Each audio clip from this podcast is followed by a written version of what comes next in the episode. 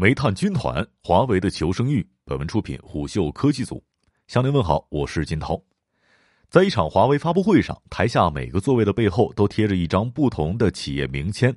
你一定有一个属于自己的位置，但有且只有一个。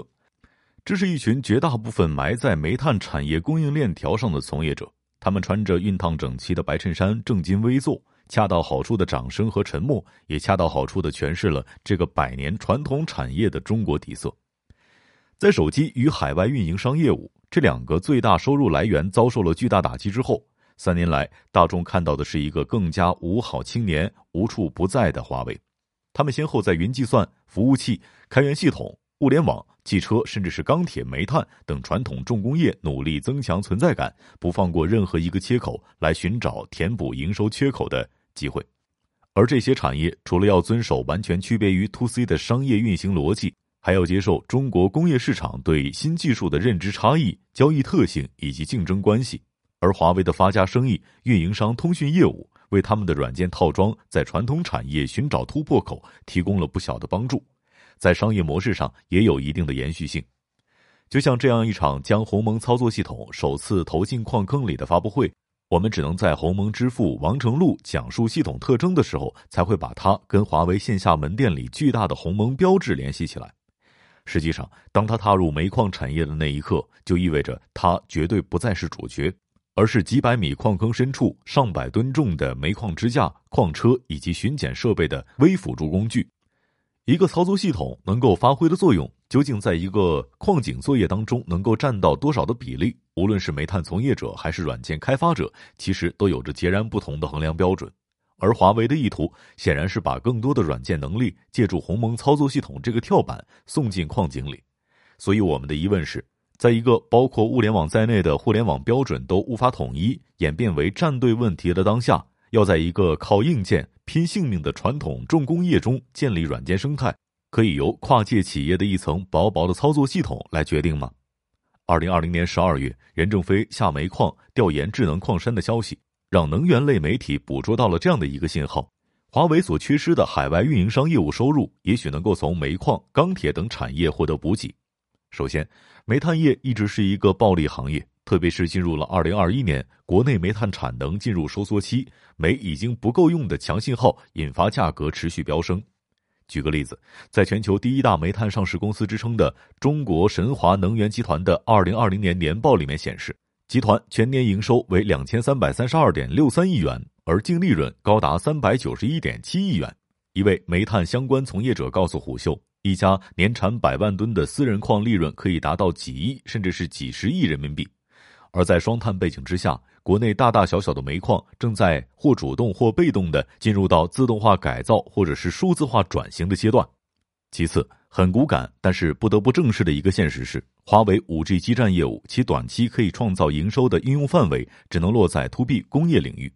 一位业内人士告诉胡秀，五 G 炒了这么久，几乎把所有的行业都敲了一遍门，但当下可赚钱的场景实际上极为有限。特别是消费者端的应用，基站部署仍然处于亏欠阶段。然而，一个不太为人知的细节是，虽然不少国内工厂在自己的部分车间或者生产线上用醒目的大字标注了“此处有 5G 联网”，但在很多流程性工厂部署 5G 这件事儿的最大价值，不在于不可或缺，而是可替代。简言之，很多的传统重工业工厂的网络通常是基于以太网这一通信技术，通过以太网控制器。工厂里的各种传感器、制动器以及制造系统就可以连接到 PLC 和服务器上，从而形成一整套有序的控制体系。因此，5G 示范性生产线只起到示范作用的很大原因，并不只是因工业总是慢半拍的运行规律所导致的。核心硬件制造商的利益冲突，以及 5G 在当下并不过分突出的性价比，也是替代的两大阻力。另外，虽然传统工厂的以太网部署成本大约比五 G 高出了三分之二，但不得不说，从稳定性和可靠性的角度来看，目前还是高五 G 一筹的。一位工业信息技术工程师这样点名要害。但是煤矿有点不一样，根据星球研究所的数据，在中国超过二十九亿吨的煤炭在黑暗的地下世界当中采出，也就是说，百分之八十以上都是井下矿。也就是说，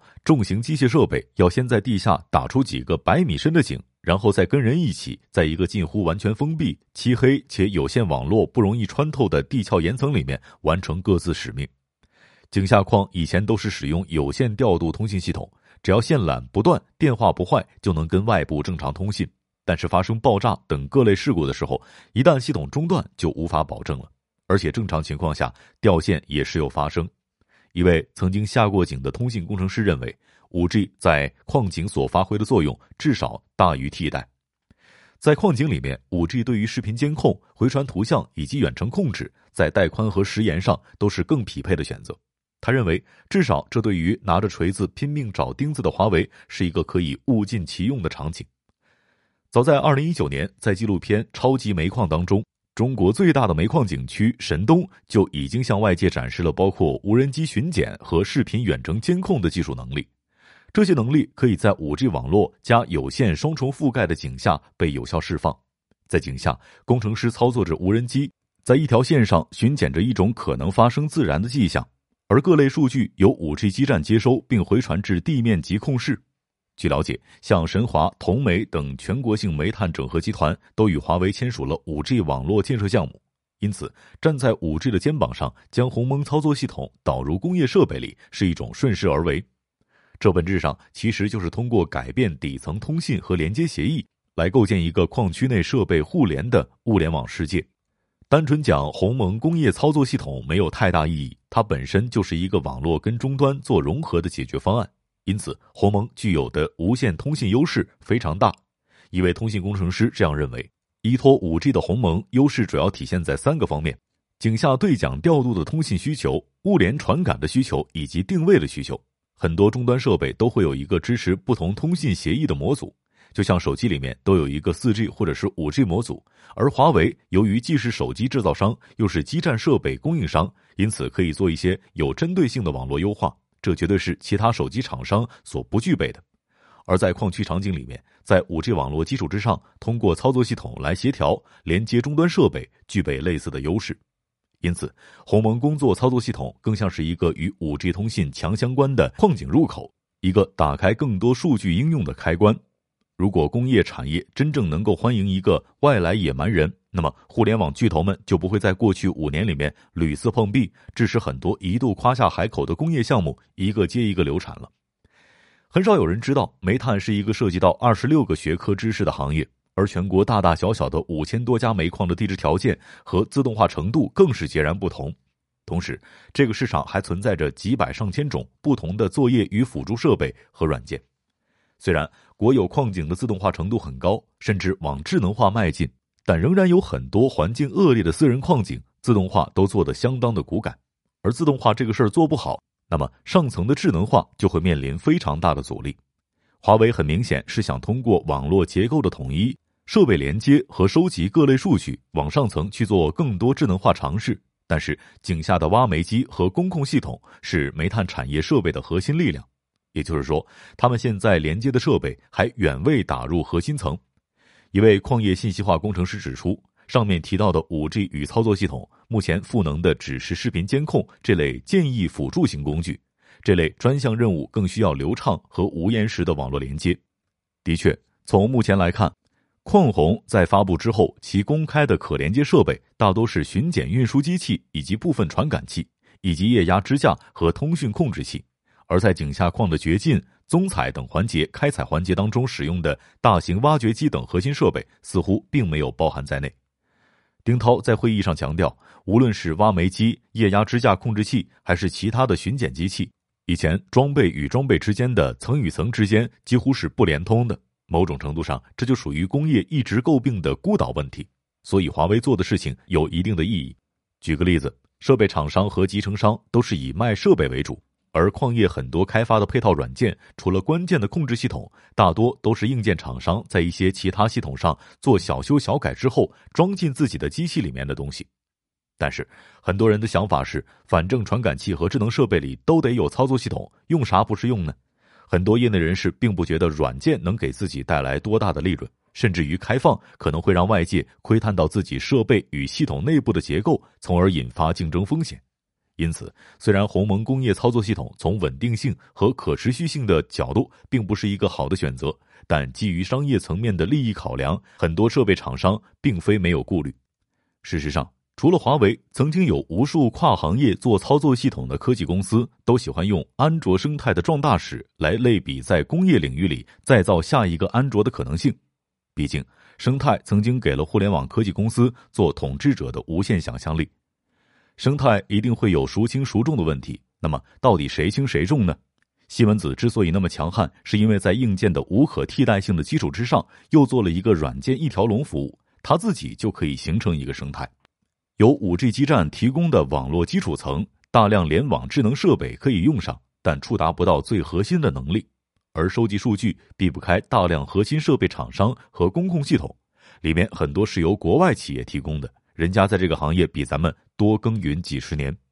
此外，即便做向上的应用生态，他也提到，在竞争与生存的压力之下，很多 to B 企业在与华为的合作上可能会十分的慎重。一些公司觉得华为会啃骨头不留渣，狼性文化并非给友商们都留下好印象，所以持观望态度。因此，华为的 to B 市场生态之愿，无论在哪一个 to B 细分领域，都将是一个十分艰难的路程。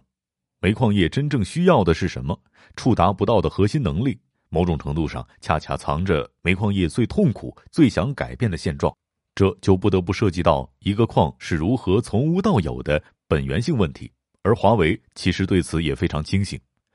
一个合格煤矿诞生需要整合的信心，必然来自于地质学家、地理学家、机械学家、自动化专家、普通工人、投资者。环保技术公司以及政府等各界奇人异士的集体贡献。对于一座煤矿来说，最重要的角色是矿山的设计者。就拿井下矿的通风来说，地下空气非常稀薄，你肯定得把空气送到地下去。但怎么送，巷道结构怎么设计，施工难度极大。